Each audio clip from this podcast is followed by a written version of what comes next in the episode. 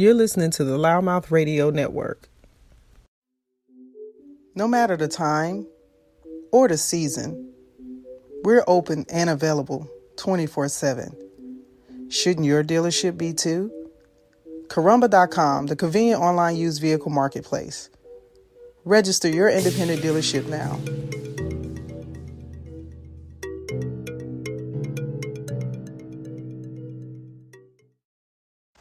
Greetings. My name is Eliuth Espinoza, founder of Anthonie's Voice, an organization named after my grandson, Anthonie Brown.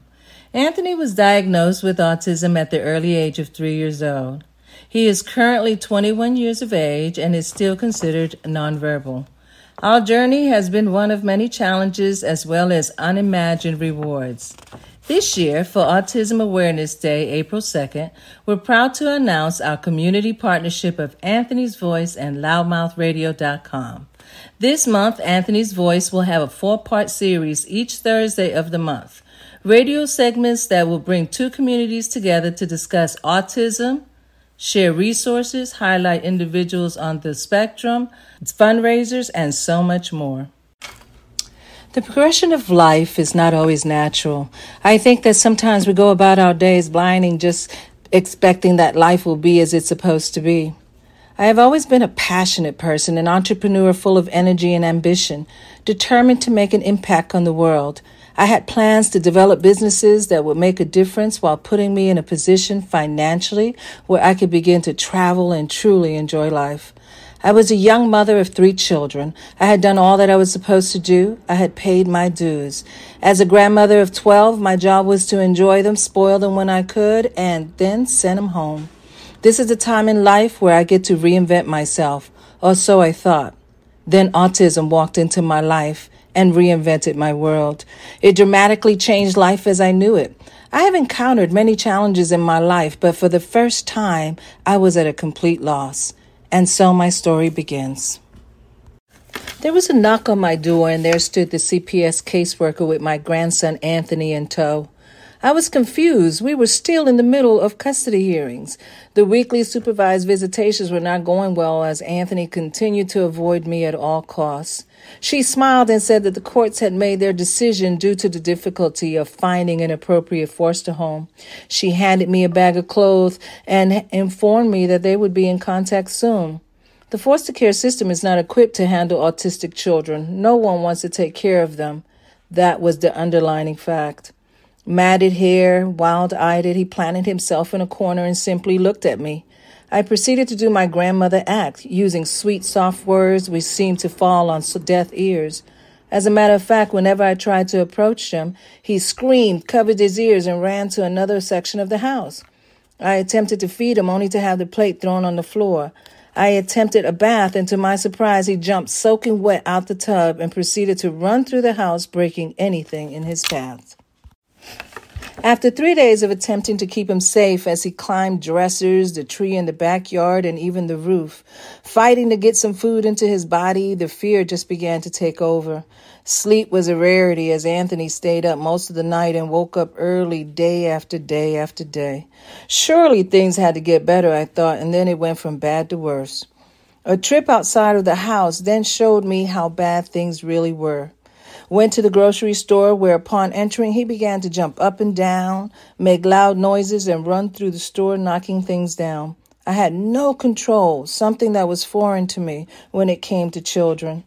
People stared and whispered as I ran after Anthonie. On the route home, he decided to simply exit the car at a red light. Needless to say. A week later, I found myself sitting in the middle of the living room floor, tired and despaired. CPS had not called or dropped off the medication that had placed Anthonie on. There were no support checks, groups, advice, absolutely nothing. I knew I had to do something, and so I began to study autism from various perspectives doctors, psychiatrists, blogs, support sites, etc. It appeared no one really knew what to do or how to handle the challenges. I looked at the madness and decided to follow the parents that seemed to be having the most success. So, with only my faith in my mind, I began the vitamin therapy, gluten free, lactose free diets, organic foods, and nitrate free meats. This was the beginning of my journey in becoming Anthonie's voice. Greetings, guys. This is Sunny, producer of LouddMouth Radio Network. How amazing was the testimony we just heard? That's our new community partner, Anthonie's Voice, and his founder, Eliuth Espinoza, giving a tremendous testimony about her approach and her experience of dealing with autism. And this particular community partner is now moving forward to taking the level of awareness to a new height. So this month, we're so proud to have Anthonie's Voice be a part of our segments. And each Thursday, as she mentioned, you will be able to hear about all things autism, how you can get involved, what you can do to advance the awareness in the community, make donations, fundraise. If, if nothing else, share the information, give it to someone that may or may not know about autism or maybe dealing with a family member, friend, or uh, some po- some person that they may be taking care of in the autism spectrum.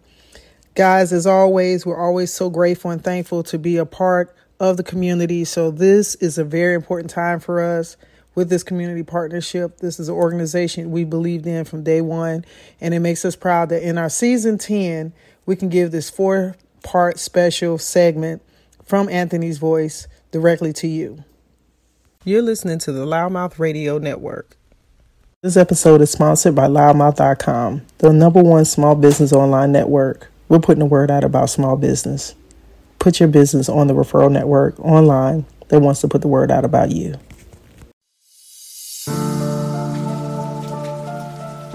30.7 million small businesses in the U.S., creating 1.5 million jobs annually. Small business accounts for 64% of new job creation in the U.S. There's strength in numbers. No matter what we face, know that there's strength in us. Because of you, we're able, we're capable, we're resilient and we are available because we are small business and together we're the economy.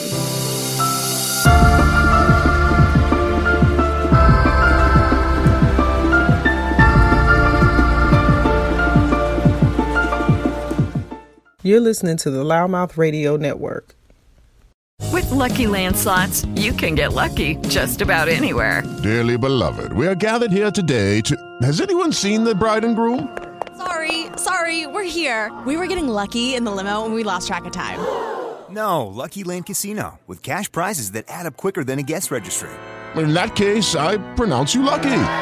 Play for free at LuckyLandSlots.com. Daily bonuses are waiting. No purchase necessary. Void where prohibited by law. 18 plus. Terms and conditions apply. See website for details.